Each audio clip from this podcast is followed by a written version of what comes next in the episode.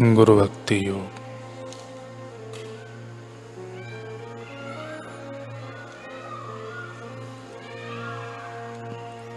मनुष्य अनादिकाल से अज्ञान के प्रभाव में होने के कारण गुरु के बिना उसे आत्म साक्षात्कार नहीं हो सकता।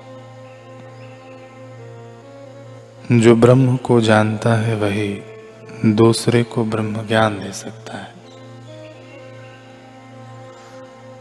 सयाने मनुष्य को चाहिए कि वह अपने गुरु को आत्मा, परमात्मा रूप जानकर अविरत भक्ति भाव पूर्वक उनकी पूजा करे, अर्थात उनके साथ तदाकार बने। शिष्य को गुरु एवं ईश्वर के प्रति सन्निष्ठ भक्ति भाव होना चाहिए।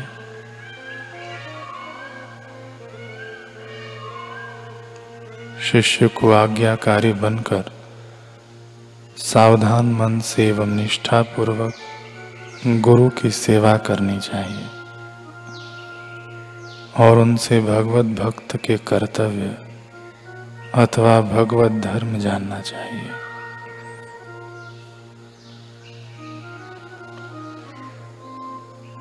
शिष्य को ईश्वर के रूप में गुरु की सेवा करनी चाहिए। विश्व के नाथ को प्रसन्न करने का एवं उनके कृपा के योग्य बनने का सुनिश्चित उपाय है। शिष्य को वैराग्य का अभ्यास करना चाहिए और अपने आध्यात्मिक गुरु का सत्संग करना चाहिए। शिष्य तो शिष्य को प्रथम तो अपने गुरु की कृपा प्राप्त करनी चाहिए और उनके बताए हुए मार्ग से चलना चाहिए। पूज्य श्री, हमें गुरु की महत्ता क्यों है, इस पर बता रहे हैं। कि एक साधु ने एक पुजारी से पूछा कि आप बड़े सज्जन संत हैं, साधु हैं और बुज़ुर्ग हैं।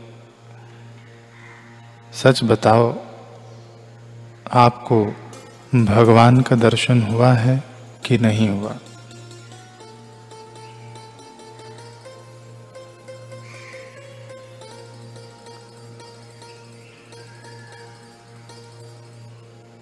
पुजारी ने कहा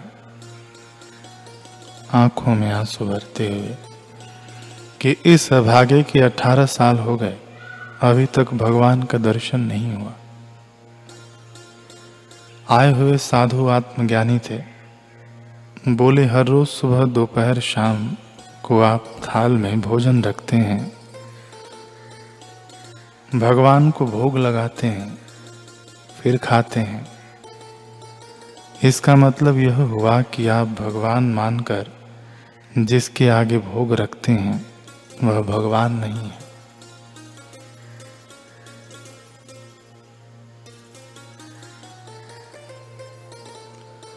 आप तो बोलते हैं ना कि भगवान का दर्शन नहीं हुआ तो हर रोज जिसको आप भोजन कराते हैं, वह भगवान नहीं है।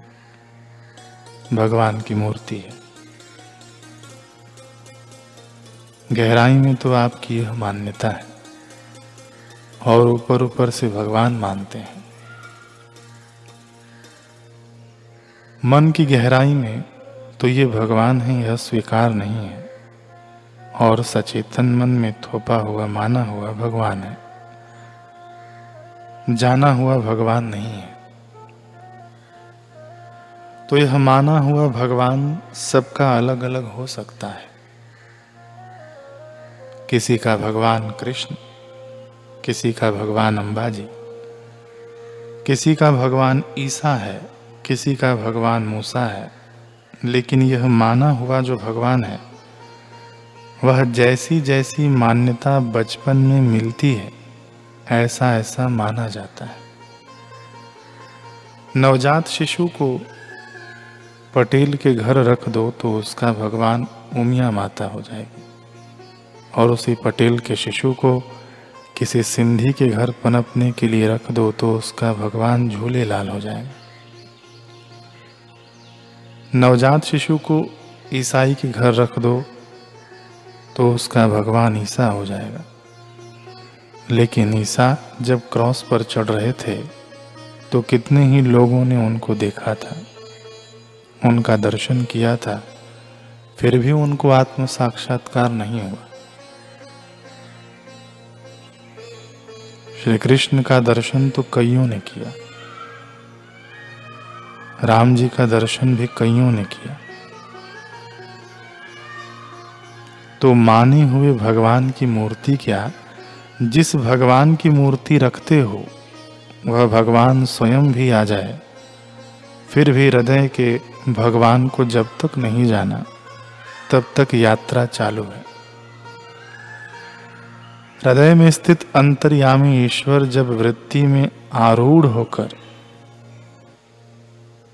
हृदय में स्थित अंतर्यामी ईश्वर जब वृत्ति में आरूढ़ होकर अज्ञान हटा के अपने स्वरूप का अनुभव करा देता है, तब आत्म साक्षात्कार होता है और यात्रा पूरी होती है। उस हृदयस्थ अंतर्यामी से प्रीति और उस पर भरोसा ही बोध की प्राप्ति करा देता है। तब जीव अपने को किसी शरीर में ही सीमित न मानकर अपने सर्वव्यापक स्वरूप का अनुभव कर लेता है और सदा सदा के लिए मुक्त हो जाता है। लेकिन यह बताए कौन? यहाँ पड़ती है गुरु की आवश्यकता। इस मुक्ति पथ में आने वाले विघ्नों से सदगुरु हमारी रक्षा करते हैं। वास्तविक भगवान का दर्शन करा देते हैं।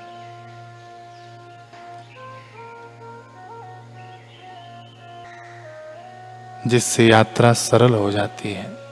इसलिए संत तुलसीदास जी ने कहा है, गुरु बिना भव निधि तरई न कोई। जो बिरंची शंकर सम हुई।